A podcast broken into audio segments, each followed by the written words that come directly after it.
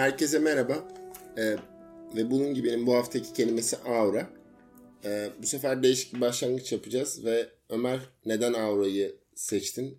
Ben bir giriş yapmadan sana bırakıyorum. Evet sendeyiz. Teşekkürler. Önce ligle birkaç bölümdür yokum. Üzülen dinleyiciler için kısa bir toparlama yapmak isterim kendi adıma. Ee, Okan Kavurga diye bir konumuz olmuştu. Liberalizm övgüsü yapmıştı. O biraz beni üzdü. Hani artık 2023 yılında böyle görüşleri savunan insanlara alan açmak bilmiyorum. Bu podcast için ne kadar doğru bir tutum. Onu e, kendimce bir uyarı olarak e, buraya iliştirmiş olayım. Konuya gelmeden önce de bu üçüncü konukluğum.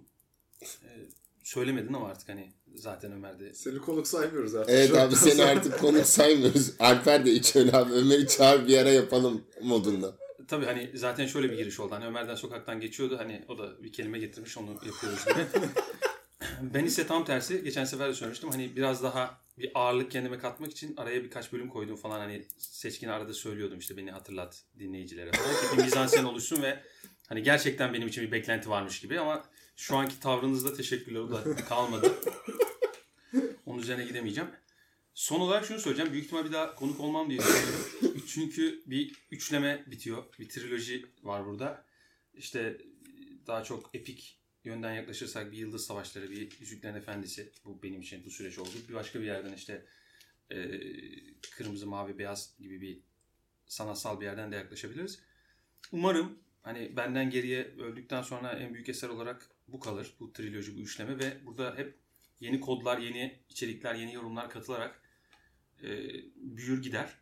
Aura konusuna gelirsek şöyle bir noktadan yaklaştım aslında. Bir auranın tabii işte insanın etrafındaki ışıma vesaire gibi bir bakış açısından, bir mistik bir bakış açısından ya da fizik buna nasıl bir şey diyor gibi bir yerden incelememiz var ama bir de e, bu Walter Benjamin'in bir aura kavramı var ve e, o beni çok etkilemişti. Aslında onu da ikiye ayırmak mümkün. Bu sanat eserlerinin işte mekanik üretimiyle ilgili eserinde şunu vurguluyor. Bir eseri işte elinde ürettiğin zaman ve bir tane olduğu zaman o zaman ve mekana aittir ve onun aurası vardır diyor. Aurayı burada farklı bir şekilde kullanıyor. Bir çeşit e, prezans, oraya aitlik, öyle bir varlık gibi kullanıyor. Böyle bir nitelikten bahsederken yani bunun, bu hala bu arada auranın tam ne olduğu Benjamin e, söylemi içinde hala tartışılan bir şey. Çok geniş bir alan çünkü. Ama buna bağlıyor. Yani bir tane varsa o üründen o ürünün üretim sürecindeki o e, zaman mekan meselesi ona başka bir biriciklik katıyor ve başka bir e, zenginlik katıyor gibi bir yerden. Fakat bir de auranın şöyle bir, bir meselesi var yine Benjamin ekolünde. Kapitalist toplum üzerinden yani biz aynı sokaklarda yaşıyoruz. Aynı coğrafi çevrede yaşıyoruz ve bunun üzerine gelen mesela sinema aynı yerleri bize sürekli farklı yerlermiş gibi gösteriyor. Ve bu e, kapitalizmin işine yarıyor. ya da şeyin işine yarıyor. Mesela her gün işte yeni bir umut aramak vesaire. İşte senin bazen seçkin eleştirdiği işte kişisel gelişim vesaire meselesinden e, aslında yeni katmanlar ekliyor bu görseller. Şimdi internet. Ve bu bir aura. Ama aslında bir tane bina var, bir tane evin var, bir tane sokağın var. Sürekli aynı yerlerde yaşıyorsun. Yani bunu bir e, uydu fotoğrafı haline getirdiğinde çok sınırlı bir çerçevede yaşıyorsun. Fiziksel çevrede ama e, bu görsel kültürün araçlarıyla sürekli buna yeni anlamlar yükleme şansı veriliyor sana ama bu tamamen bir kandırmaca gibi bir yere geliyor. Yani auranın böyle bir, bunu da şey gibi düşündüm biraz. Mesela e, gece işte yürüyüşe çıkıp kulaklıkla müzik dinlediğinde o müziğe göre sürekli o çevrenin değişmesi e, meselesi ve bu sana aslında bir umut ya da yeni bir şans, yeni bir ilişki kurma şansı veriyor. Ama bu ne kadar gerçek bir yandan da. Ve bu bir anlamda da e, koşullarını kabul etmenin bir e, yan kapısı gibi bir şey. Yani koşulları kabul ediyorsun. Çok fazla karşı çıkmıyorsun. Çünkü işte başka bir müziği taktığın anda orası senin için değişiyor ve bu işte bir değişim şansı varmış gibi gösteriyor genel sistem içinde falan. Böyle yerlerden biraz ele aldım. Son bir şey söyleyeyim onu söylemeyi unuttum. Ee, sizinle birlikte olmaktan çok mutluyum bugün. Geçen podcastlerden biri de Alper şey demişti işte 2022 yılında hiç güzel bir şey olmadı falan. Benim için e, iki kez bu podcast'te konuk olmak gibi çok güzel bir şey oldu. Ve e, benim zihin haritamı şekillendiren iki kişi olarak öne çıktınız 2022'de. Dolayısıyla bundan sonra yapacağım aklı selim olmayan davranışlar için direkt size gelirlerse artık ailemi falan bırakırlarsa benim için bir kurtuluş olur. Sizi zorlayabilir. Ee, ve son olarak da Alper'in Yeşil Elbiseli Kadın diye bir yazısı vardı. O yazı beni çok etkilemişti. Onu eğer internette insanlar bulabilirse e, bir kurgu gibi yani yazılmış ama kurgu olmayan ne yazık ki bir yazıydı. E, fakat genel olarak e, ikinizin de beni çok değiştirdiğini söyleyebilirim. Alper'le de tartışmalarımızda benzer bir yerde duruyorum. Fakat Alper'in söyledikleri üzerine çok düşündüm aradaki konuşmalarım üzerinde ve e, yakında Özgür Yazılım Derneği'ne üyeliğim için e, başvuracağım gibi gözüküyor. Onu da ekleyeyim. Böyle benim auraya bakışım. Böyle bir yer, birkaç ayrı e, basamak içinde ele almak istedim. Siz istediğiniz bir yerden sorulara başlayabilirsiniz. Alper sen söze gir. Bir insana dokunmuşuz en azından canım ya. Bu dördüncü kere gelme arzunu şeyi mi bir dışa vurumu mu yoksa Yani bunu şu anda en azından itiraf etmezdim. bu kadar döküldükten sonra diyorsun. Peki şimdi ben asıl soruyu soracağım. Bu gece metafizik mi tartışıyoruz? Yani dediğim gibi bir metafizik boyutu var auranın ama bu Benjaminci aurada mesela metafizik olan bir şey o anlamda yok gibi galiba. Biraz daha psikolojik ve toplumsal bir bağlam gibi düşünüyorum. İki ayrı kategori istediğiniz dediğim gibi kategoriden başlayabilirsiniz yani, bence. Ben metafizikle psikolojik arasında bir fark görmediğim için bende bir şey uyandırmıyor bu nihayetinde ama şey yani e, hani auranın teknik olarak dümdüz hava demek olması şeyi karşılığında hani bizim aslında nesnelere ve hani bu nesnelerin uzantısı olan toplumsal yansımalara verdiğimiz değerleri tartışacaksak şayet seçkine buradan çok güzel top atabilirim. Şimdi yanında bir tane kitap vardır uzanır muhtemelen. Çünkü şey yani genel geniş bir kavram belirledik. Ee, şey yani ben bunun üzerine konuşmayı çok isterim. Çünkü genel olarak hani atfettiğimiz değerler ve buna ilişkin atfettiğimiz değerler üzerinden geri aldığımız o şeylerin nasıl ifade etmek? Artık o bir his olarak geri kalan. Hani artık sürüne sürüne gidip sürüne sürüne gelmekten geriye şey vardı ya kulaktan kulağa oynarsın da sonunda hiçbir yere varmaz. Saçma sapan bir şey çıkar. Ee, ne konuşacağımıza karar verelim.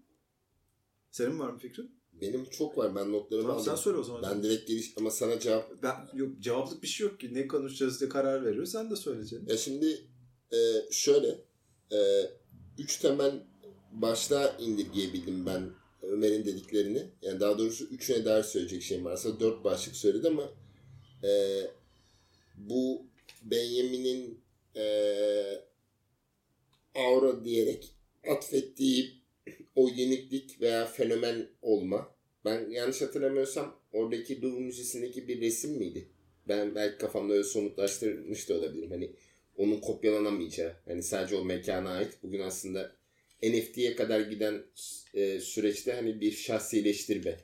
Yani şu anda artık ne bileyim işte e, Valesquez'in Valesquez mi nasıl okunması gerektiğini bilmiyorum ama işte mesela Nedimeler e, resmi mesela işte bilmem ne müzesinde var ya da bugün ben referans verdim bilmem ne resmi Viyana Sanat Müzesi'nde var. Şu an Google'a aratıyorsun çok daha hızlı. Kitap almana bile gerek yok. Bütün resimler herkes tüm sanat tarihi elinin altında hani hatta hazır hazır silibisler var. Nereden başlaman gerektiği bile bir yerlerde var. Hani artık e, aslında bu anlamda çok geniş bir çerçevede bu başlığa dair söyleyeceğim şey zaten genel bir büyünün bozumu ve halinin ortadan kaybolması. Hani bugün bizatihi İsa'nın kendisi diri ise bir YouTube fenomeni kadar ciddiye alınmayacak. Hani abi adam da konuşuyor. Yani bir İsa ile dalga geçen bir adam ya da e, bilmem ne tarikatının başındaki adam çok daha fazla ün kazanabilir ve bu gayet zaten normal bir noktada. İkinci albenilik ve kapitalizm ve e, film üzerinden kurduğun örnekte de bugün e, bizim programı dinleyen e, kişilerden biriyle biri olan Görkem abiyle e, bir kahvede otururken e, Keres e, Keres'in bir maçına bakıyorduk. Keres e, tar maçına bakıyorduk. Maç sırasında arkada kahve olduğu için ortam. E, gelinin mutfakta vardı. Ve Görkem abiyi bir açıdan çektim ve bence mesela benim aklıma aura ya da o albenlik deyince mesela o anın her ikisini de aslında kapsamış oluyor. İnanılmaz bir andı. Yani o ana şahit edilmek hani tam olarak da Görkem abi bütün bu dünya içerisinde arkada gelinin mutfaktayken Tar Keres maçı 60'lara ait bir maçı inceleyip benle bunu heyecanlı paylaşan bir insan oldu olması kendi başına güzel bir aura ya da fenomen. Yani bence bu anlamda birbirlerine yakınlaşıyor. Ben daha kendimin hakim olduğu ve ilk çağrışımı üzerinden gideceğim. Ben aurayı daha kişisel bir noktadan hani mesela bir e, kadın erkek ilişkisi veya dostluk ya da atıyorum ilk mentor ya da hoca ile tanışmada aslında biz aurasından etkileniriz ya. İlk başta etkilendiğimiz şeyi tam olarak ifade edemeyiz. Yani bir rasyonelliğe varmaya çalışırız. İşte gözü büyüktü. işte abi adam Spinoza uzmanıydı ya da işte atıyorum abi adam Ivan Chu'yu çok seviyormuş. Satranç mesela rağmen gibi. Aslında sonradan bir rasyonellik bağıyla neden baskın nedensellik kültürüne e, başvurarak bu hissiyat olarak hissettiğimiz şeyi rasyonelleştirmeye çalışırız. Şimdi bana göre zaten tüm bu e, karşılaşmalar, Rodamay'in karşılaşmalar dediği insanlarla tanışmayız, karşılaşırız. Aslında zaten bütün karşılaşmaların altında aslında örtük bir auranın kesişmesi noktası vardır. Bu hal hareketine, kelime seçimine, sustuklarına, icazet isteyip istememene, mahremiyetine, her şeyde zaten aura aslında tamamen bir bütün ya. Hani şurası adamın aurasına dahil değil. Aslında tüm yani auran deyince aslında benim aklıma ilk gelen çağrışımı. Yani Ömer dedikten sonra ilk aklıma gelen şey parçalanamazlığı. Aura bir bütün ya. Yani mesela adamın zekası veya entelektüelliği ya da işte herhangi başka bir çağrışımında parçalara bölebiliyorsun. Yani bir aydın olarak iyi de politik olarak yanlış tercihler yapmıştı. Ya da bir yazar olarak iyi ama felsefi olarak kötü. İşte e, ya da çok iyi polisiye romanı yazan benim felsefi derinliğinin çok iyi olmamasını bekleriz. Ya da beklentimizi örtüşecek şekilde beğenmemeye yönelimimiz olur. E, burada aslında Bill'le tanıştığımız andaki ve yine ben de sana refer ederek e, topu Alper atacağım. Yine aynı şekilde son bakışta da aynı fenomen ve aura vardır.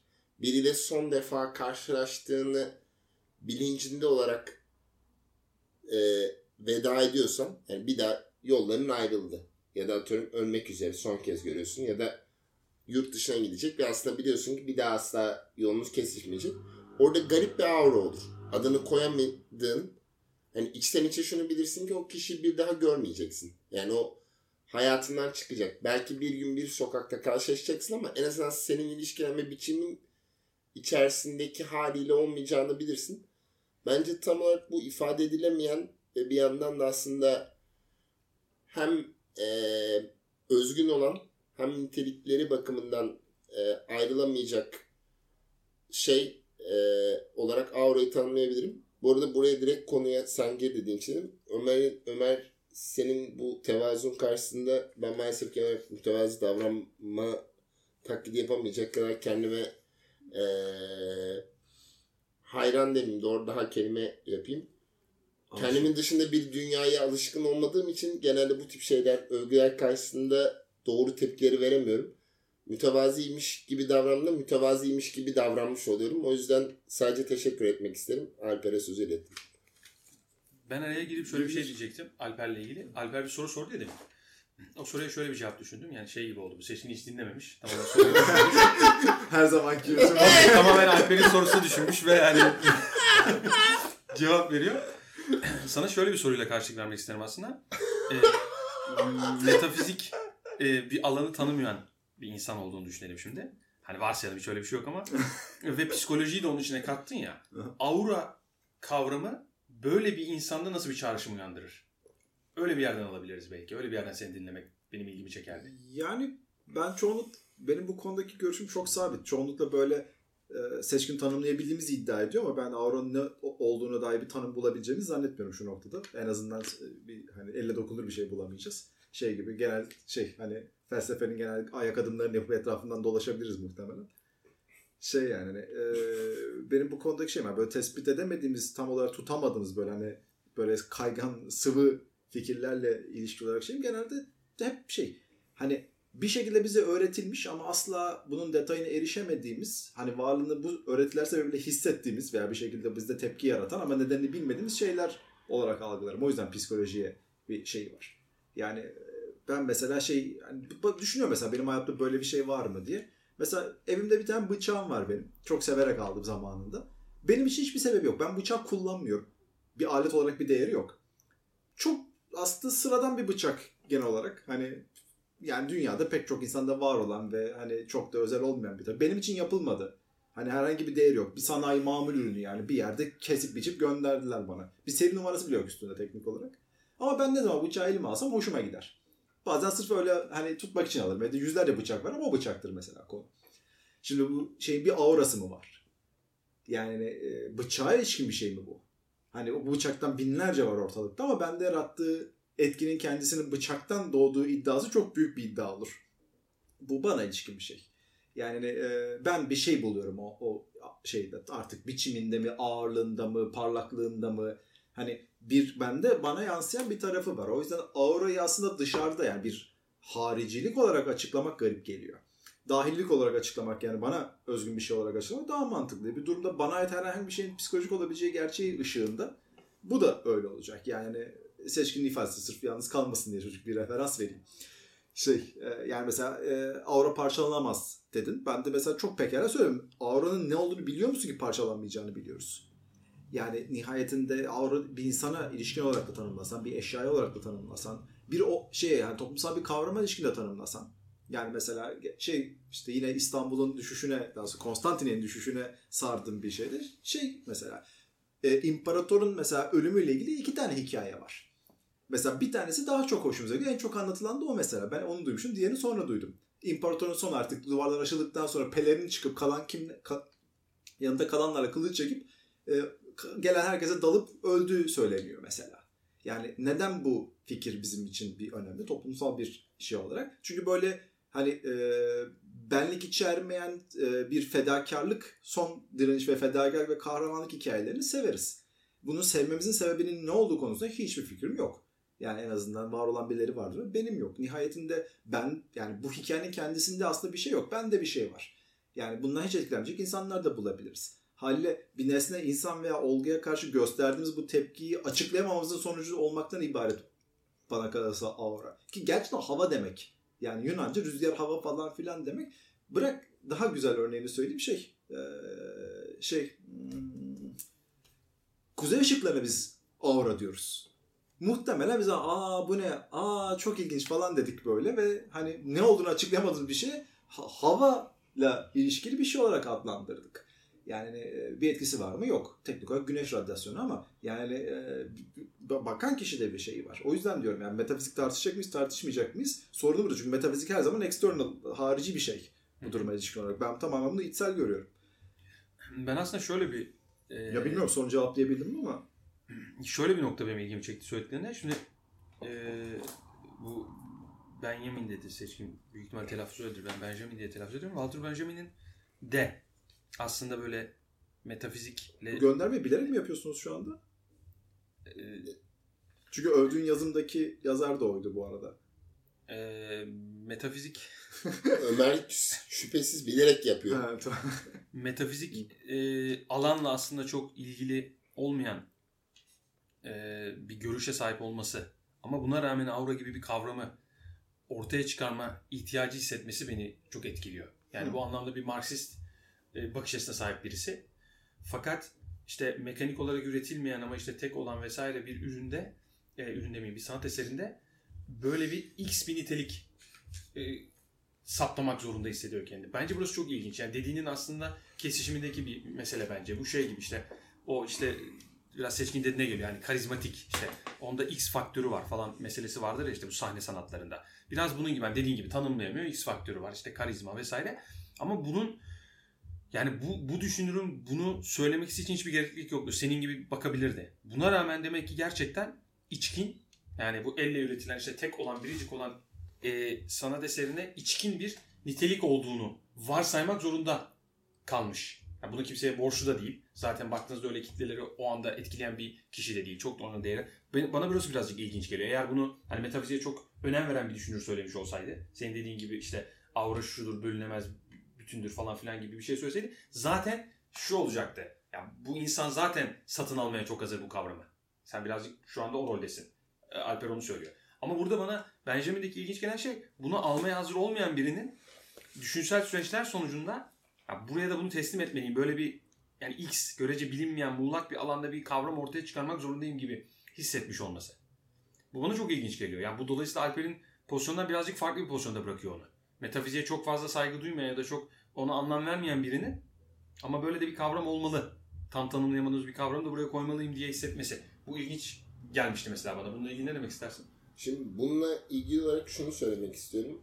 Alper'in e, bana attığı referansa cevap vereceğim. Sonra bu konuya döneceğim. E, Alper'in bölünemezlik tanımlayamadığın şey üzerinden dediği şey. Benim kastettiğim şey mesela bu e, benim çok sevdiğim ama insanların sinema zevki geliştikçe boklamaktan çok hoşlandığı Fight Club filmi. Mesela orada şöyle bir cümle geçer. Mesela benim için filmdeki e, en vurucu cümlelerden biriydi. Yani aşk üzerine milyarlarca şey okuduk. Hani 8000 tane metafor ben şu an ezbere söyleyebilirim. Ama şey çok güzeldi. Benim bir tümörüm olsa adını Marla koyardım. Şimdi buradaki bu kurduğu analoji üzerinden de aslında yine bir auradan bahsediyor ya. Yani mesela adamın üzerindeki etki sen şey dedin ya bıçak yine aklına ilk nesne ve materyal gelmesi doğal. Mesela benim için aklıma ilk ins- aura dediği an benim kafamda bir insandan etkilenmesi direkt bıçağın aurası. Burada da bizi izleyen Görkem abi de satranç taşlarının bir aurası vardır. Bir deney yapabilirsiniz. Bir salonun ortasına takım koyun. Birileri yavaş yavaş oraya doğru yönelecektir gibisinden. Ee, aslında bir tümörüm olsa adını Marla koyardımdaki o hem Marla'yı konumlandırdığı yer bir yandan ona zarar vermesi tümörü tanımladığımız kavram seti üzerinden. Ee, benim zaten dünyaya perspektifim yani benim dünyaya bakış açımda zaten özellik dışında hiçbir şey yok. Yani ben toplumsallığın e, yatsımıyorum ama o toplumsallıkla kurduğumuz ilişkilenme biçimimiz olarak ben diye bana dayatılan kimlik veya sosyoekonomik koşullar yani şüphesiz ki kendini gerçekleştiren bu podcast'ten önce de e, bahsi geçen soyut düşünebilen insan bana göre insan olmanın tanımı olarak ortaya koyduğum şeylerde şüphesiz ki sosyoekonomik bir temel olmasa belli bir ekonomik sınıf olmasa yani yaşamla ölüm arasında hayat kalma tercihinde olan ya da işte İbrahim Tatlıses'in Mehmet Ali Erbil gibi yine ben en avama çekeyim e, vulgarize edeyim. E, şöyle bir noktayı ifade etmeye çalışıyorum. E, tam olarak da o en basit e, noktayla ilişkilendiğimizde dahi bu bizim sosyoekonomik sınıfımız, ilişkilenme biçimimizden dolayı ben bu kendimi inşa etme hakkına sahip olabiliyorum. Yani atıyorum Joyce konuşabiliyorum. İşte e, atıyorum Dostoyevski'yi beğeniyorum. Orhan Pamuk'u beğenmeme lüksüne sahibim. Çünkü ben bunlara dair belli bir bilgi seti atıyorum etrafımdaki insanlar bunu okuyor. Benim bunu okuyabilecek bir boş zamanım olmuş ya da yaratmışım ya da beyaz yakalı olmamayı tercih etmişim gibi gibi. Çünkü atıyorum x x x y y y. Eğer işte e, Danimarka'da olsaydın yalnızlık üzerine düşünecek çok fazla vaktin olurdu. Çünkü zaten ne yaparsan yap devlet sana bakıyor. Ölmek için ayrıca bir çaba göstermen lazım. Hani hayatta kalmak doğalında verili, verili bir pozisyon. Şimdi e, buradan Ömer'e geri dönersem şimdi bir şeyin psikolojik olarak tanımlanıp tanımlanmaması veya metafizik olarak tanıp tanımlanmaması e, bu toplumsal yani şimdi yine benim perspektifime geri dönersek şu yaşanan anı asla benim gözlerimden bir daha kimse yaşamayacağı için o aslında yine insanı insan yapan şey ya da hafıza bellek. Ben bunun ikisinin farklı konumda olduğunu yine bir podcast'te iddia etmiştim ama e, ben, ben öyle konumlandırıyorum. Şimdi bu e, benim işte çok sevdiğim Blade Runner filminde şey geçer ya işte e, insanoğlunun gidemediği yerlere gittim. İşte bunlar da e, yağmurda gözyaşları gibi kaybolup gidecek. Şimdi aslında bütün bizim hayatta hayatta bütün var olma hikayemiz Napolyon daha iyi olsan veya daha yine avama çekim Kanuni Süleyman bu dünya Kanuni Sultan Süleyman'a kalmadı. Hani bir noktada o demin bahsettiğin e, kah, heroik e, fedai yapan adam bile bir hikayedeki bir referans noktası oluyor ya. Adam mesela of Tesla süper işte ne bileyim Ulysses abi ölüyorum. Yani Tarkovski yani keşke e, adamla tanışabilseydim gibi aslında kurduğumuz hepsi aslında her biri bir bilgi nesnesi ve aslında herhangi bir aslında şeyden çok büyük bir fark yok. Zamb Zambambia'da ne yenir? Hani aslında e, bilgi düzeyinde baktığında Zimbabwe'nin e, ihracatında ilk gelen ürün nedir? Acaba mısır mı? Ya da orada üretiliyor mu bilgisiyle aşağı yukarı aynı. Ama bizim ilişkilenme biçimimiz o açısından Aa, Ulysses'in bütün eserlerini okumuş. Ya da Tarkovski filmlerini adam e, şey e, tüketmiş gibi bir noktayla ilişkileniyoruz. Yani aslında bir noktadan baktığında olabilecek her şey çok anlamlı ve her şeyde bir aura bulabilirsin. Yani seninle alakalı. Ama bir yandan da aslında aura çok da e, toplumsal bir şey mi? Yani ben zaten toplumsalla kurduğumuz ilişkinin her zaman kendi konumumuzdan bağımsız düşünemeyeceğimiz. Yani bir belirlenmişlikliğin görünümü olarak gördüğüm için. Yani kendinden azade bir hukuk. Mesela dün yazdığım Kurak Günler yazısından dolayı şu an aklımda var. Hani hep hukuku bu senin Gökçe Hoca ile e, sohbetindeki muhabbet gibi. Hani hukuk her şeyden azade. Hmm, bu hukukun konusu, bu siyasetin konusu. Hani yani hukuk bir gözlem odası veya bir deney alanı olmadığı için yani mesela atıyorum Gezi davası ıvır zıvır binlerce davada aslında bunların her biri yaşayan insanlar. Yani o e, kendinden azade bir hukum pozisyonu yok. Hmm, mahkeme kararı böyle çıkmış. Aslında oradaki şey senin tezinin veya karşı tarafın kim olduğunun da ötesinde başka şeyler var ya adamın bakış açısı aslında tamamen bir intiba. En son noktada sen ne yazarsan yaz hakim okumayı reddedebilir. Savcı ya bunlar zaten devlet düşmanı der ve oraya ne yazdığını destansı bir savunma yazıp yazmanın belki sonradan bu yazdığın savunma milyarlarca basılacak ve 9000 dile çevrilecek. Var olabilecek tüm dillere çevrilecek. Uzaylılar dahi senin savunmanı e, dilden dile gözükecek ve hatta bir gezegenin adı seçkin olacak. Ama sen yaşarken bir hapiste açlık içinde ölürken beni de kimse görmeye gelmedi diyeceksin. Sen bunu aslında göremeyeceksin.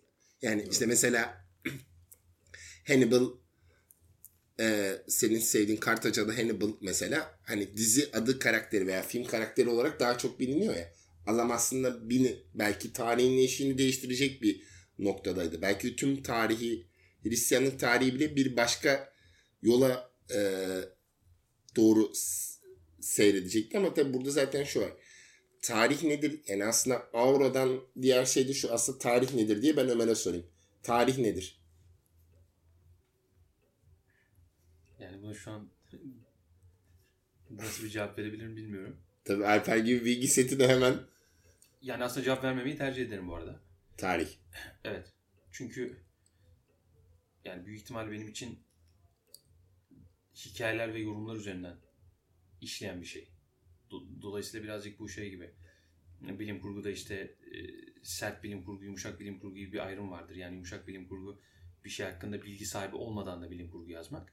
Diğerinde ise mümkün olduğunca e, işte objektif gerçekleri, o fizik vesaire gerçeklerine, bilimsel gerçekler üzerinden kurmak.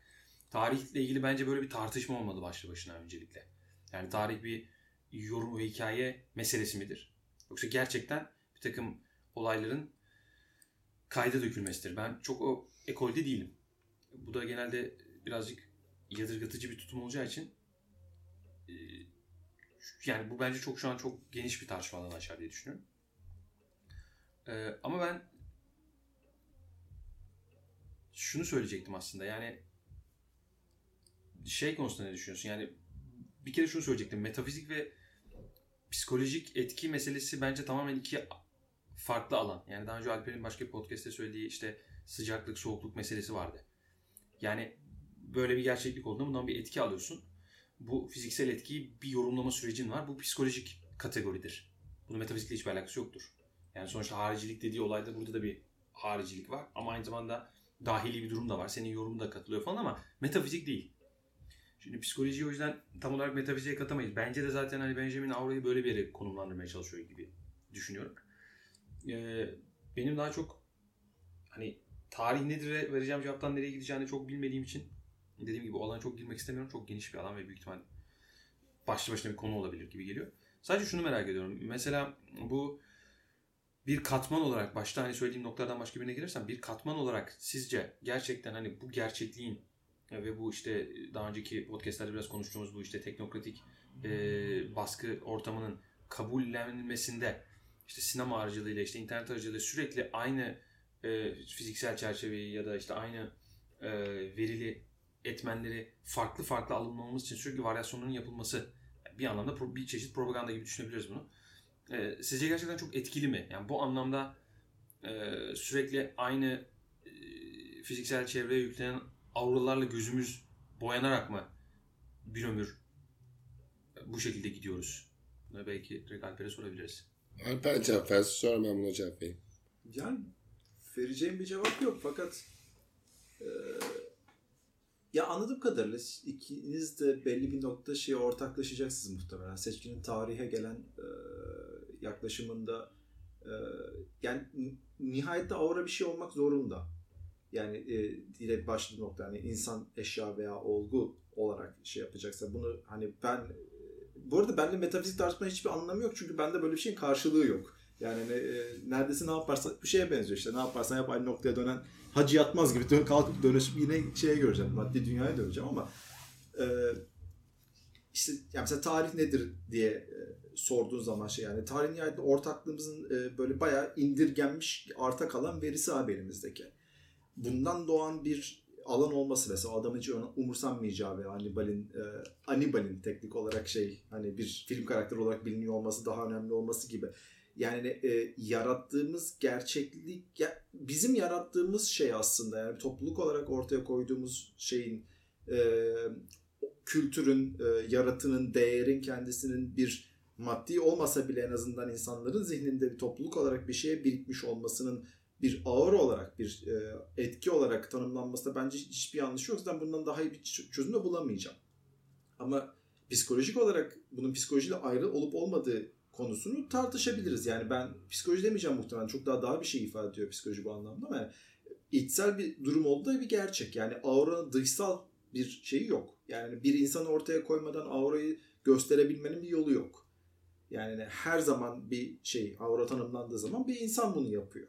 Yani şimdi Benjamin'e verdim. Ben şey yani hatta sen şey söylerken Benjamin bile hani bu materyalist olmasıyla birlikte bunu tanımlamaya zorunda kalmıştır deyince ben aklıma direkt şey geldi.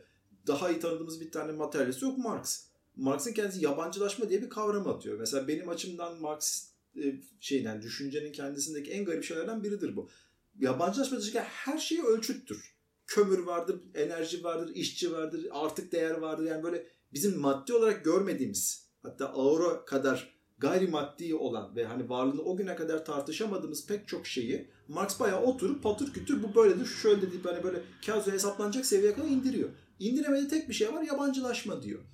İşçinin kendi emeğinin sonucundan uzaklaşması şeyi diyor. E, tabloyla anlattığın örneğin birebir aynısı bu. Yani Benjamin'in bunun üzerine biraz daha kafa yormuş olması durumu çok fazla değiştirmiyor aslında. Marx da çünkü çıkamadığı bir yer var. Çünkü insanlığın veya insan olmanın daha doğrusu ifade etmekle çevresine olan şeyinde hani yaklaşımında zaten ister istemez bir bilinmezlik pozisyonu var. Yani e, bunu neden söylüyorum? Şayet benim tezahür ettiğim hayal ettiğim şekilde bir canlı grubu olsaydık bizi makinelerden ayırmalarının pek imkanı olmazdı. Yani insanı insan yapan şeyin kendisi aslında bilinçaltı seviyeden hiç anlamadığımız şeylerle ilerlememiz. Yani yabancılaşma bunlardan biri. Yani kardeşim biz bunu biliyoruz bu gerçekliği. E yabancılaşmayalım hadi. Hani yabancılaşmayabiliyor muyuz? Yabancılaşmayan bir ya bilemiyoruz. Çünkü bu böyle kalan bir şey. Tanımlamadığımız her şeyde bir isim ver, veriyoruz bu anlamda. Bu da bizim tanımlama zorunluluğumuzdan karşılanıyor. Yani bilinmezlikle mücadele edemez insanlar. Her zaman bilinir olmak zorundadır. O yüzden biz evrenin karşısındayız. Bilinmezliğin ve rastgeleliğin karşısında bayağı her şeyi bir araya getirmeye çalışıyoruz. Elektronlar yan yana durun falan hani. İşte burada transistör var. Hepiniz sırayla geçeceksiniz buradan falan gibisinden bir kafaya geldik. Haliyle bir aura tanımlamak zorunda kaldığımız zaman bunu e, biz çok uzaklaşmadan da yapmamız mümkün. Çünkü temel olarak da yani tarihten de bunu alabilirsin. İnsanlar da mesela bunu bilgiyle veya sahip oldukları deneyimle ki yine bir tarih şeyidir, yaklaşımıdır. Yani o insanın tarihinden bahsediyorsun bu durumda da. Hali birikiminden bahsediyorsun. Veya benim bıçağımda olduğu gibi o bıçağın güzel görünmesinin gerçekten çok dışsal bir özellik. Onun içine Japonya'nın ruhunu koymadılar o çeliğin içine. Nihayetinde sadece biçimini beğeniyorum muhtemelen. Yani bunların hepsi aslında ölçülebilir noktalara geliyor. Teknik olarak psikolojiye yaklı şeyin sebebini oradan ortaya koyuyorum. Benim o şeyi spesifik olarak beğenmemin bende bir karşılığı var. Yani her zaman söylerim şey yani hayatımda anlamını bulamadığım üç tane şey vardır neden seninle şey ateş, kadınlar ve güzel çelik. Bu üçünün hiçbir sebebi yok benim açımdan. Sorgulamayı da bıraktım zaten şu noktadan sonra. Hala bu nokta ben buna aura da diyebilirim. Başka bir şey de diyebilirim ama yani e, bilmiyorum sonra cevap oldu mu?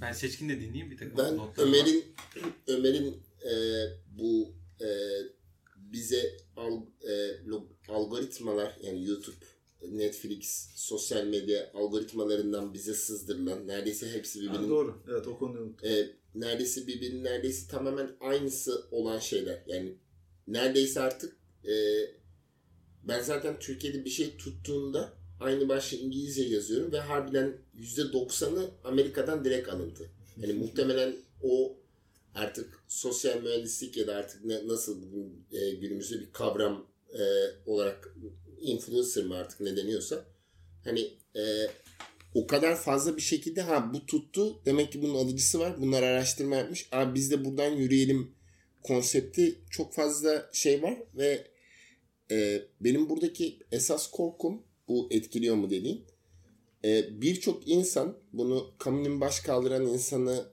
e, eserindeki gibi. Şimdi bir insan herhangi bir m, siyasi eylemi ya da basit kişisel bir e, intikamı bu adamı öldürmek olabilir, birini ifşa etmek olabilir, evini yakmak olabilir vesaire vesaire veya kendi evini yakmak olabilir. Herhangi bir e, eylemin ardılığına gittiğinde onu nasıl konumlandırdığımız o kişinin kim olduğuyla doğrudan alakalı. Yani Messi tüm varlığını yakıp abi ben Budist tapınağına gidiyorum demesiyle Amerika'da bir hippinin gitmesi arasında büyük bir fark var. Harbiden Messi şu an birçok insan için bir peygamber mitolojisinden daha ötede. Yani ben şu Ciğerci Hulusi'nin önündeyken Messi'nin gol atması için e, kuleyi geç götürmeye karar veren bir e, adamla sohbet ediyordum. Hani abi Arjantinli bir futbolcu adamı hani yediği önünde yemediği arkasında adam Messi'nin hayaliyle ortaklaşıyor. Mesela şimdi kitleler her zaman çılgınlaşabilir ki kitleler çoğunlukla yanılır. Yani benim zaten dünyaya pozisyonum bu. Zaten e, kitapları yazanlar ya da eserleri üretenler hiçbir zaman o zamanın sevilen ya da popüler insanları olmaz. Yani şu anda bugün baktığımızda evet çok satanlar var ama bunların kaçı 100 yıl sonra kalacak? Yani şu an işte ne bileyim Metin Hara diye bir adam var. Ben kişisel gelişimcilerle kafayı bozduğum için. Mesela Metin Hara şu an e, toplam bütün etrafımızdaki insanları toplayalım ve bütün hepimiz tek bir eser için uğraşalım. Metin Hara'nın ciddiyeti ve toplumsal statüsüne hayal dahi edemezsin. Yani Metin Hara'yı görünce heyecanlanan, yere bayılan insanlar var. Bu gerçek. Hiçbir abartı yok. Abi Metin Hara demin buradaydı diye ağlayan bir kız gördüm. Yani bunların maalesef hepsi gerçek. Ee, burada benim tehlikeli bulduğum nokta şu.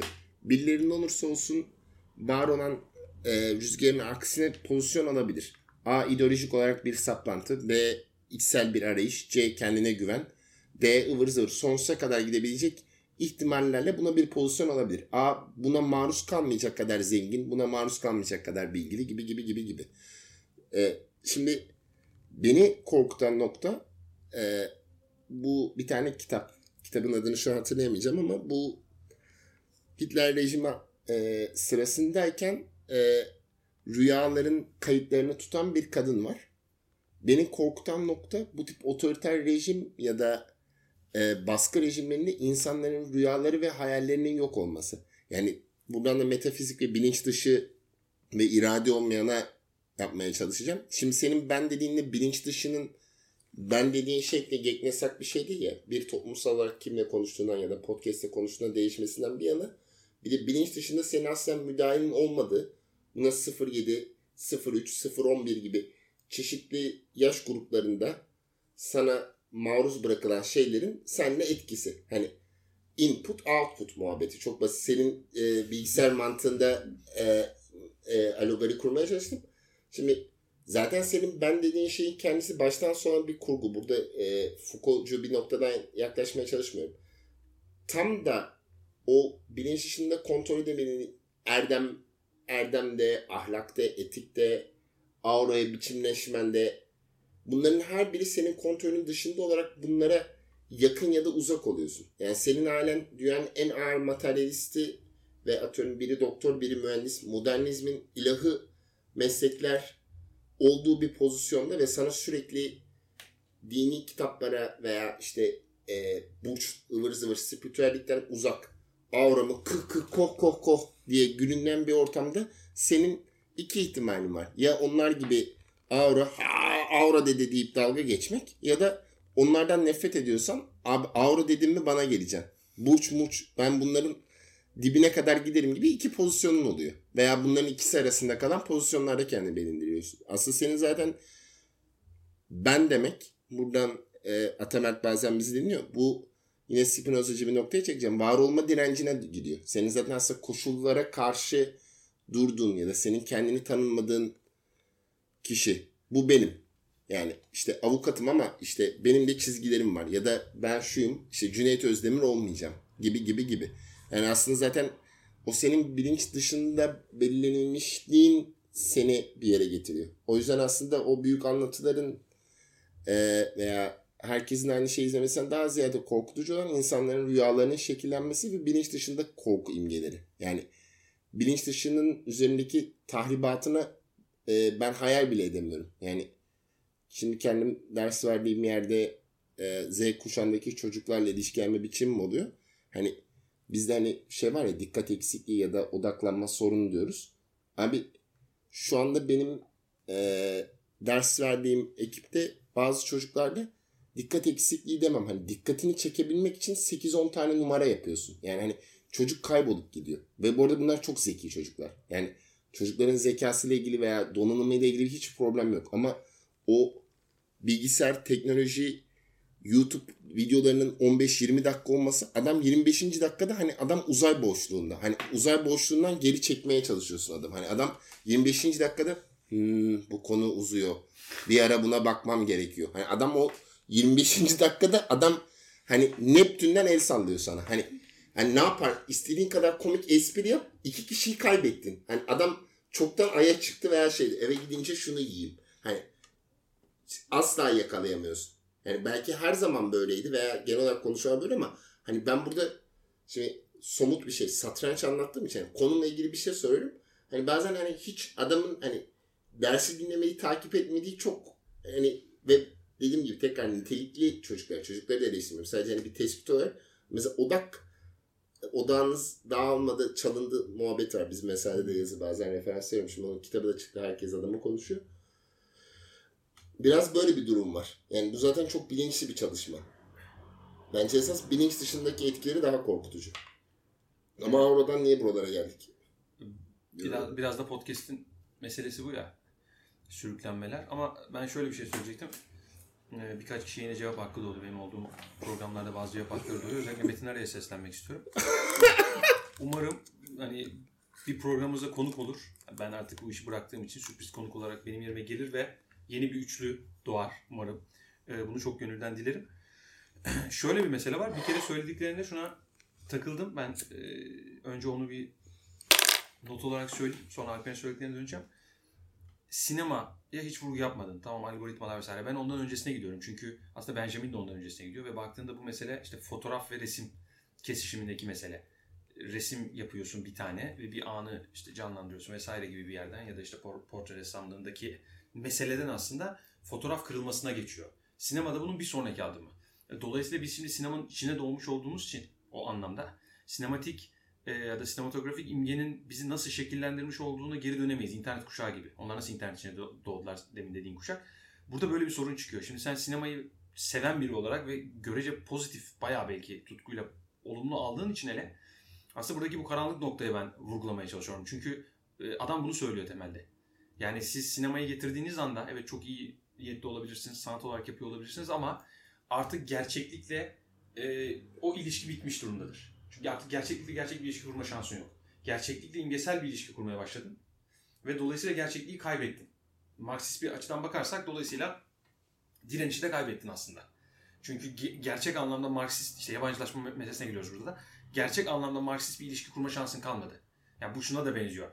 İşte Marksist filmler izliyoruz falan. Yani burada aslında bir paradoksa giriyorsun.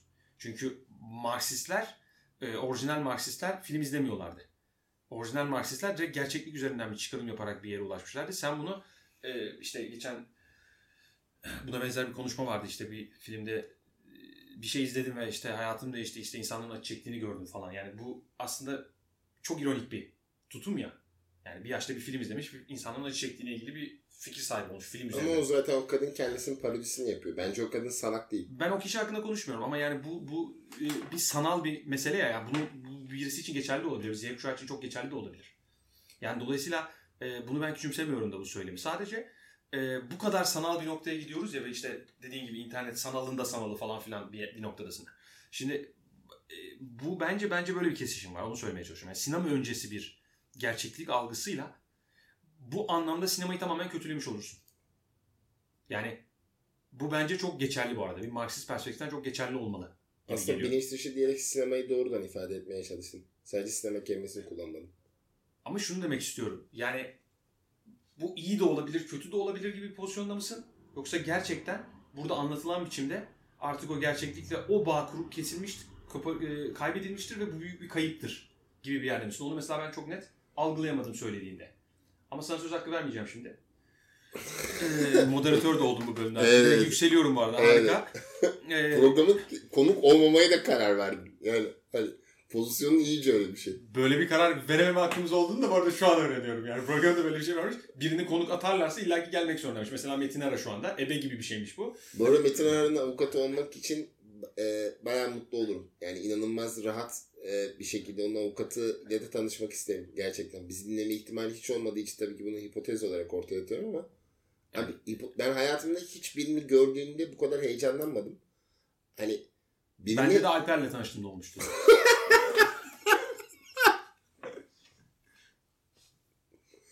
Abi yani o metinler veya imgelerdeki şey tabii ki biraz karikatürize etmek için yapıyorum ama hani bana şey çok ilginç geliyor. Hani bir insan var demin buradaydı. Hani bu günlerin köpüğündeki şey gibi. İşte adam en son e, Sartre'ın e, o romandaki Parter küllüğünü küllüğü için bilmem kaç para veriyor. Hani oradan çok uzakta değil. Abi Metin Har demin buradaydı inanabiliyor musun? Yani abi adam yürüyor. Hani hani yiyor, içiyor, muhtemelen sevişiyor. Hani bir adam insandan azade, hani arada adam uçuyor da e, hani lütfetti, adam aramızda göründü. Hani söz aramızda yürüdü gibi bir konumda konumlandırmak bana acayip geliyor. Hani hani nasıl diyeyim? Tamam ben mesela Lars von Trier'i her yerde över ve çok şey yapıyorum ama hani abi demin Lars von Trier'le aynı salonda aynı masada oturdum falan. Hani hani geyini yaparım. Abi çok heyecanlıydı falan. Hani geyini yaparım ama harbiden öyle hissetmem. Hani çünkü o da zaten tanıştığım anda adama sevgim azalacağını da biliyorum. Yani doğal her şeyde olduğu gibi. Hani bu zaten bizi Alper haklıdır diyaloglarının başlangıcına götüren şey. Zaten tanışana kadar e, Lars von Trier'i çok seviyorsun ya. Konuyu şuraya mı bağlamaya çalışıyorsun? Yani Metin Hara'nın aurası benim için gerçekten çok etkileyicidir. Lars von Trier'in de öyle gibi bir cümleyle istersen bu sekanstan çıkalım. Bence bu gerçeklik e, zedelendi iyi ya da kötüden daha ziyade e, bunun zararını ölçebilecek metrik bir alan yok. Yani çünkü artık insanların hayalleri e, artık hani ne bileyim Alper senin en sevdiğin yüzyıl neydi? 18. yüzyıl mı 19. yüzyıl Ben hiç öyle mıydı? bir şey zannetmiyorum. Sen bir kere öyle bir şey Ha, de... insanın üst şey olarak yani son nokta. 1917 abi. Solvay konferansında bitti o iş. Ha tamam. Mesela şimdi e, bence zaten insanlık o davayı çok önce kaybetti. Bana göre mesela İspanya İç Savaşı. Mesela ben o günden sonra döndürülemez bir şekilde kaybettiğimizi ve her zaman kaybedeceğimize inanan biriyim. Hani herkesin bir bu sinemanın oluşu olabilir ya da işte atıyorum e, e, Yahudi toplama kamplarından sonra şiir yazılmaz gibi bir nokta da olabilir ya da herhangi bir şey olabilir. Yani herkesin kendine ilişkilendiği ya da önemli gördüğü şey üzerinden böyle bir e, bir son ya da bir nostalji duygusu yaşanabilir. Ama hayat her şeye rağmen devam ederken e, ben daha çok beni ürküten şey şu anki insanların hayal kurmalarının zedelenmesi. Yani seninle konuşmamızdaki ben büyüyünce CEO olacağım diyen 10 yaşındaki çocuk. Yani mesela ben bu kadar hayatı bilen ya da dolar nedir ya da atıyorum e, babası Japonya'daki borsayı takip ediyormuş. Mesela çocukta mesela böyle bir bilgi var. Hani tam bu belki tabii ki ekonomik sınıfıyla alakalı ama bir çocuğun Japonya'daki borsanın olduğuna dair bilgisi olmaması lazım. Bak bu doğru yanlış değil ama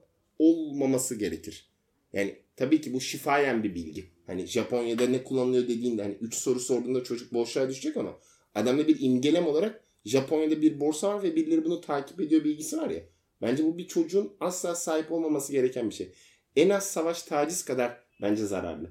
Diğerlerinin fiziksel bir şey var ama bunun psikolojik zararı çok fazla. Oğlum 10 yaşındasın. Polis olmak iste, pilot ol, süper kahraman olacağım de. Tam Pokemon deyip atlama da yani 10 yaşındayken bu kadar hayatı bilmemen gerekir ya. Mesela 20 yaşında salak kararlar alırsın. Hayat böyle bir şeydir. 20 yaşında salak kararlar alırsın. Bir kadının peşinden gidersin. Bir davanın peşinden gidersin.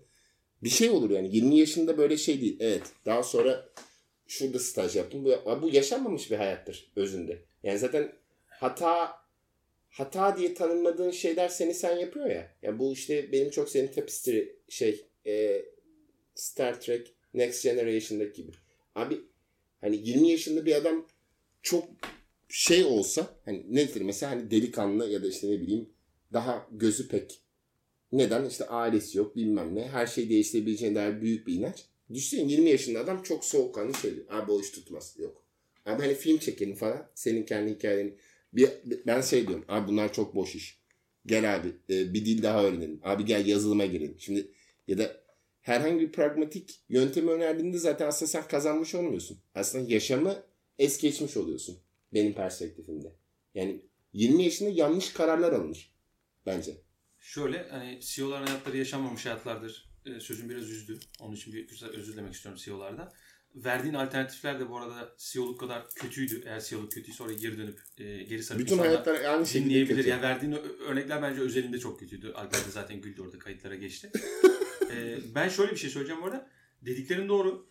Hani her e, kritere göre bir kaybedilmiş noktası olabilir insanlık için ama ben burada şeyi söylüyorum. Yani sinemayı olumlu gören bir bakış açımız var. Yani sinema bir anlamda bir kurtuluş noktasına da getirebiliriz. İşte dediğim gibi bunu Marksist açıdan bakabilirsin ya da bambaşka açılardan. İşte zihnimizi açıyor, işte bizi buradan kurtarıyor falan. Ama o dönemki o kırılmadan önce e, böyle bakmamaları bence çok ilginç bir nokta. Yani bir insanın bunu fark edip evet ya aslında sinema bir kurtuluş alanı değil o zaman sinema komple bir e, bu kaybın sebebi gibi bir bakış açısına gelmesi bile e, hani film izlemesine sinemayla ilişkisi olmasına rağmen çok değiştirirdi bence bazı şeyleri. Kafka'da körlük diye. Yani ben o yüzden orada o noktanın bir e, şöyledir böyledir demiyorum. Sadece hani sizin görüşünüzü merak ettim. Bence yani bunu düşünebilmek bile şu an için büyük bir lüks olurdu. Dolayısıyla onu bence yani insan düşünmeye başladığında bir e, illaki zihni şekillenişte bir farklılaşma olacak. Alper'in söylediklerine de getirecektim konuyu. Şöyle bir noktadan yabancılaşmadan bahsetmişti. Aslında e, Marx'ın şöyle bir meselesi var ya e, işte Hegel'in hani o e, baş aşağı duruyordu biz düzelttik. Şimdi bu çok iddialı bir söylem. Hatta yani ofansif bir söylem. Yani Hegel olsam üzülürdüm hani ben. E, dolayısıyla biraz öyle ofansif bir söylem yapacağım. Yani bizi dinleyen Marksistlerden özür diliyoruz. E, şimdi Alper şöyle bir şey söyledi. Yani her şey benim için oturuyor. Fakat şu bir yabancılaşma var. O oturmuyor. Onu indirgeyememiş dedi aslında. E, işte aura da olabilirdi. Bu X de Y gibi bir yere getirdi. Bu aslında e, felsefenin bir meselesi ya. Bilinmezi de nüanslamak. Felsefe bu yüzden var zaten. Dolayısıyla ben şöyle düşünüyorum. Siz bir yani bir anlamda Marksizm burada bir üçgene kare e, şekli yerleştirmeye çalışıyor da olabilir. Yani başka bir insan için sadece yabancılaşma çok önemlidir.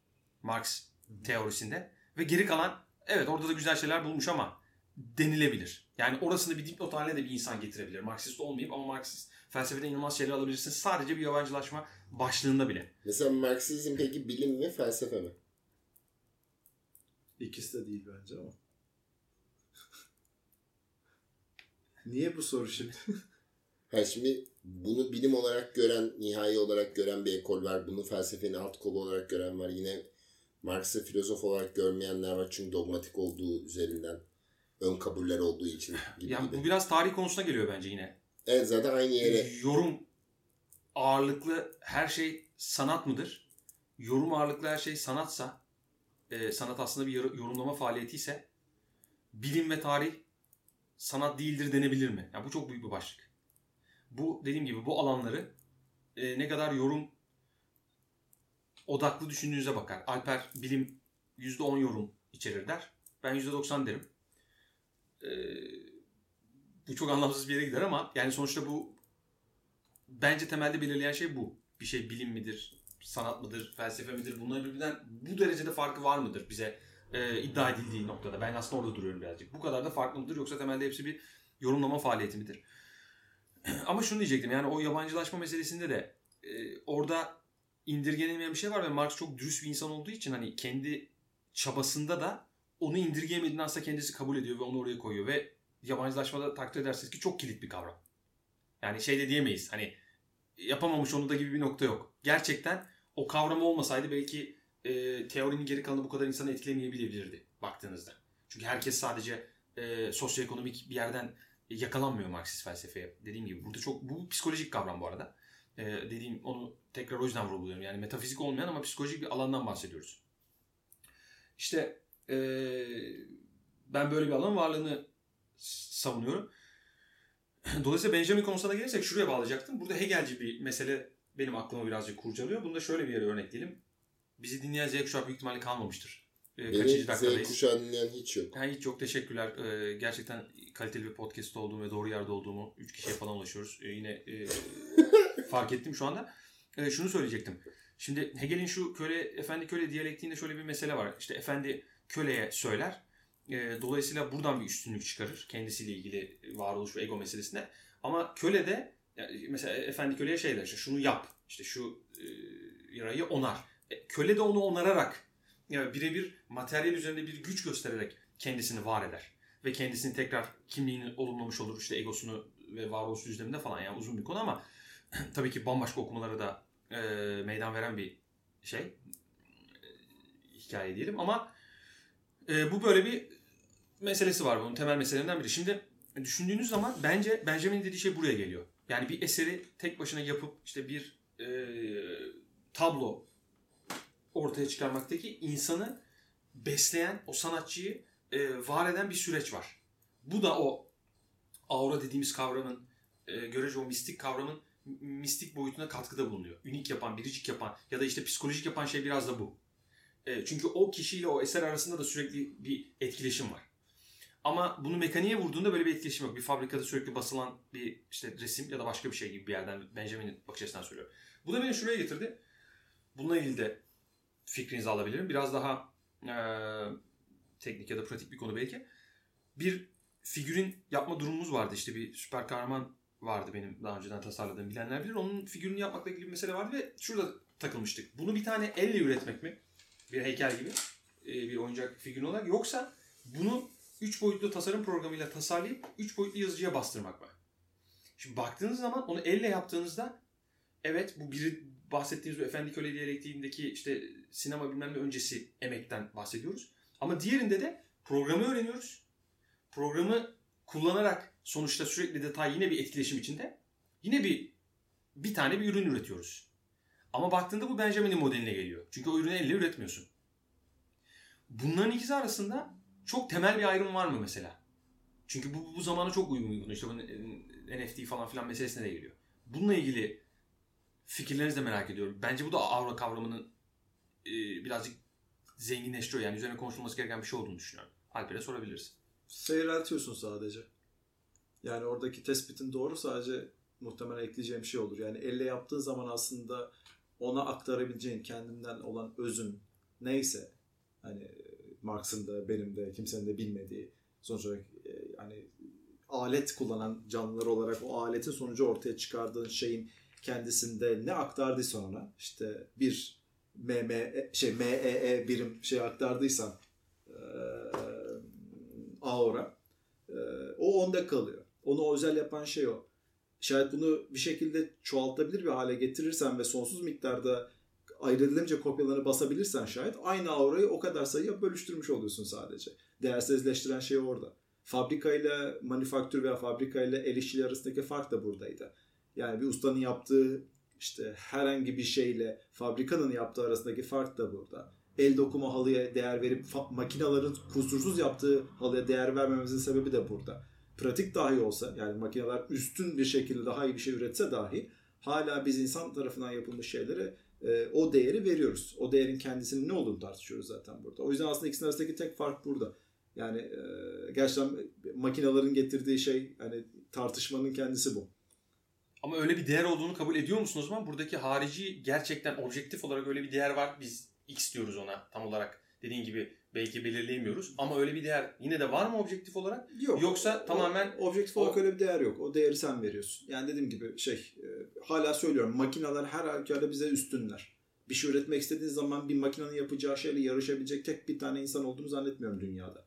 Şayet bunu geçebilecek el işçiliği, ustalıkları varsa bu tamamen makinelerin geride kalmışlığı sebebi ve geçecektir muhtemelen. Yani çünkü biz ne yapabiliyorsak makineler bunu bin kat daha, bir milyon kat daha iyi yapabiliyorlar. Bu bir tartışma konusu değil. O yüzden ölçülebilir değerler kapsamında bir makine tarafından üretilmiş herhangi bir şey her zaman üstün olacaktır. Ölçülemeyen değerler zaten tarttığımız şeyler. Yani bize ait olan, benim o şeyde gördüğüm, yani el yapımı şeyde gördüğüm neyse o. O yüzden bir gördüğümüzü başka biri görmüyor. Yani benim size bıçak diye anlattığım şey sizin gözünüzde hiçbir şey canlandırmıyor çünkü karşılığı yok sizde böyle bir şey. Ee, nesnenin kendisine yok diyorsun. Bence yok.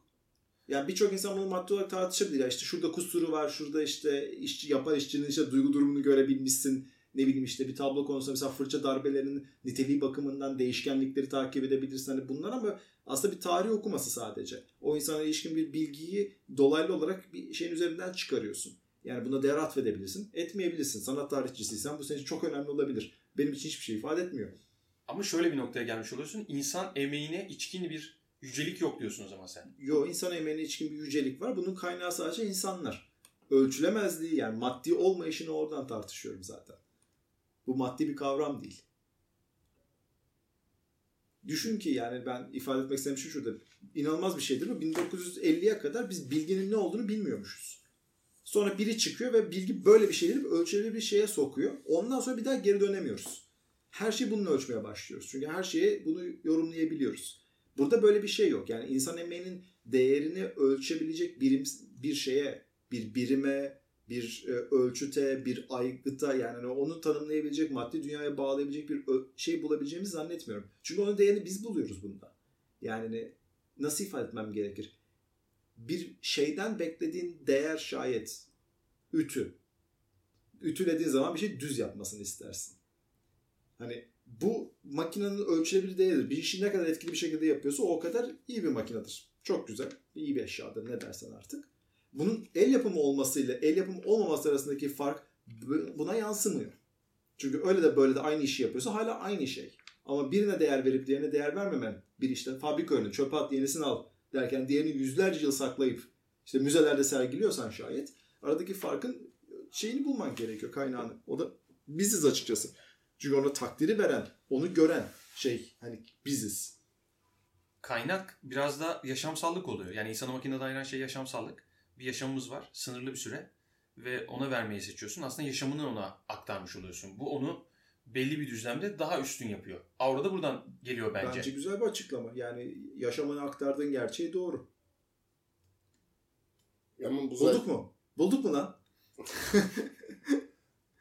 Ama zaten tam olarak buradaki e, bu Blade Runner'daki şeydi hani Blade Runner o robot insan mı? Bize Cemal Hoca dersteyken e, işte hani insan robot neler var yok falan bir tahtaya ne deniyor ona Ma- mind mapping mi?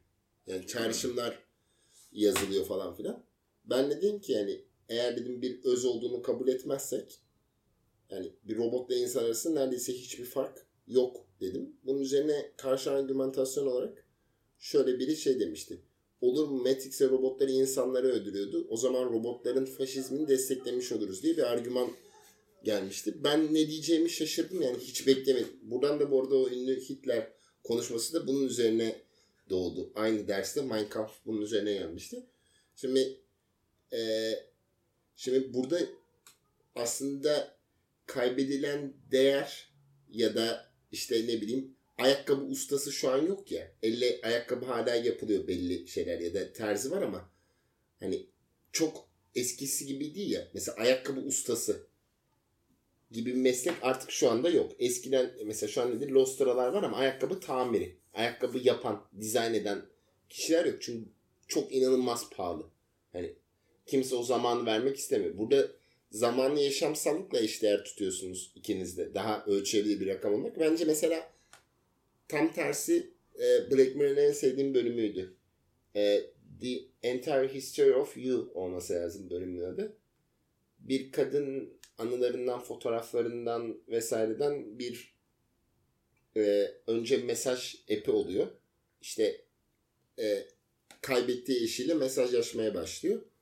Daha sonradan o işte görüntülü konuşma oluyor. ıvır zıvır bıdı bıdı. Hatta işte şey e, çok genç bir robot olarak geliyor. O da diyor ki aa diyor hani normalde bu kadar yakışıklı değilsin. Çünkü fotoğraflarda en iyi hallerimiz olur falan. Böyle hani küçük sosyal medya eleştiri. Black Mirror'ın hani bizim tahammül edebilmemiz için koyduğu insan şakaları. Şimdi orada bir yerde bir nokta oluyor. E, uçurumun kenarındalar. E sana atla desem atlarsın. Yani ne desem yaparsın diyor. Evet atlayayım istiyorsan diyor. Hayır diyor Michael işte adamın adı Michael olsun. Michael olsa burada bunun için tartışırdık diyor. Şimdi aslında o biriyle tartışmanın ya da atıyorum e, benim Alper'in ya da senin bir, bir noktada bir robot kadar hayvani bir argümantasyon kuramamamız. Yani bir noktada insan çelişir. Yani ister istemez çelişir. Alper bile olsan çelişirsin yani. Hani şimdi demek istediğim şey şu. Zaten o çelişme, yanılma payı, vazgeçme veya işte ne bileyim abi biz Mars'a taşınacağız diyen CEO'lar seninle gönlünü alayım bizi dinleyen CEO'lar çok ya onları kaybetmeyelim. Ee, o şimdi tam olarak zaten o marjinal karar ya da hikaye zaten orada doğuyor. Zaten robotlarla insanlar arasındaki fark bence hikaye. Bir robot diyene abi nasıl koydum dün sana demiyor. Ama mesela Messi diyor ki abi Ronaldo ee baba biz aldık kupayı diyor. Şimdi orada anlattığı bir hikaye var. Robot şöyle demiyor. Mükemmellik yaptım. Hani robota Şş, ne oldu demiyor. Yani veya bir gururlanma mağrurluk yok. Bir, bir robota şu emri veriyorsun. Diyorsun ki burayı haritadan kaldır. Pist, ve hani roket atıyor bilmem ne yapıyor artık neyse. Terminator gibi. Hani şey demiyor. Bir çocuk asla öldürülmemeli. Kadına şiddete hayır. Böyle bir şey de diyen bir robot olmuyor. Zaten, zaten tam olarak insan bu duyarlılık, zayıflıklar ya da duygusal yönelim ya da psikolojik metafizik dediğimiz ya da aura dediğimiz şey bence zaten tam olarak bu. Bir noktada bir kaybedilmişlik ya da bir tatmin ve beklentisizlik bence. Tüm insanlık tarihini bir beklentisizlik tarihi olarak bile anlatabiliriz. Bence böyle bitmesi lazım. Benim cümlem bu. Evet. Kapanış cümlelerini alalım. Son konu, son kez konumuz olacağın için. Tabii böyle bitmesi lazım dediğin için önce teşekkürler. Bizim cümlelerimizi şuraya kapatabilirsiniz. Hayır benim cümlem yani. CEO'lar zaten bir süre önce ağlayarak kapattılar yani Evet. seçkin bizi hayatımızda. Ama esas alet kutusundaydı Alper'in. Oradan hiç çıkmadılar. gidiyorlar. Hayır senin alet kutunda değiller miydi abi CEO'lar? Ferrari satmaya giderken de şey diyorlar ya sonra da kitabını falan yazarız Evet, bu işin diye. Ee, ben şöyle bir şey söyleyecektim aslında. Alper'in söylediği şey yine seçkini böyle es geçip bizi ilginç bir yere getirdi. Çünkü ritüel objelere de baktığınız zaman işte antropolojik olarak sunaklara vesaire baktığınız zaman aslında temeli bu. Bu objeye işte üç neslin yaşamı yüklendi. Ee, o yüzden o parlıyor. O yüzden işte şu mekana giriyoruz ya da şu sunağı kullanıyoruz çünkü dedelerimiz de bunu kullanırdı. Ee, dolayısıyla oradaki aslında yaşamsallığı bir birim gibi düşünüp kaç yaşamla bunu çarparsan ya da ne kadar ilgi ve alakayla bunu yükseltirsen onun bir e, manevi ya da işte metafizik vesaire değeri olduğunu inanmak. Bu bence ilginç bir kesişime getirdi bizi. Buradan bir 8-9 bölüm daha gelsem Alper'i metafizik alana iter miydim? Onu düşünerek bitireyim. Herkese teşekkür edeyim. Deneyenler çok oldu ya o yüzden. Bence zamanla harcama. Bunun yerine ne bileyim bir heykel yapabilirsin. Hani insanların beğenebileceği bir el işine girebilirsin. Hani bir aura aktarabilirsin bir şey. Bana Metin harcama. Hara'yla tanışmaya gidebilirsin. Mesela bizim arka senin yerine onu konuk davet edebiliriz. Mesela yerine koyduğumuzda Metin Hara yani. Öyle sana o kadar önem veriyoruz. Benim için büyük gurur olur. Ee, Bizi Ara. dinliyorsa. Umarım, umarım e, bir bölümümüze gelir. Ee, bizi dinlediğiniz için teşekkürler. Ömer çok teşekkür ederiz. Her hafta hem dinleyip hem de olmadığım bölümlerde de adından söz ettirdiğin için e, bizim için çok keyifli bir deneyimdi. Umarım e, bu son program hakkındaki fikrin değişir. Bizi bu hafta dinlediğiniz için teşekkürler. Bir sonraki ve bunun gibi bölümünde görüşmek üzere. Teşekkürler. Rica ederiz dost. Bir daha bekleriz dediğim gibi. Bence de son olmaz muhtemelen. Senin gelisin var. Davet ederiz seni merak etme. Dikkat kalın dostlar.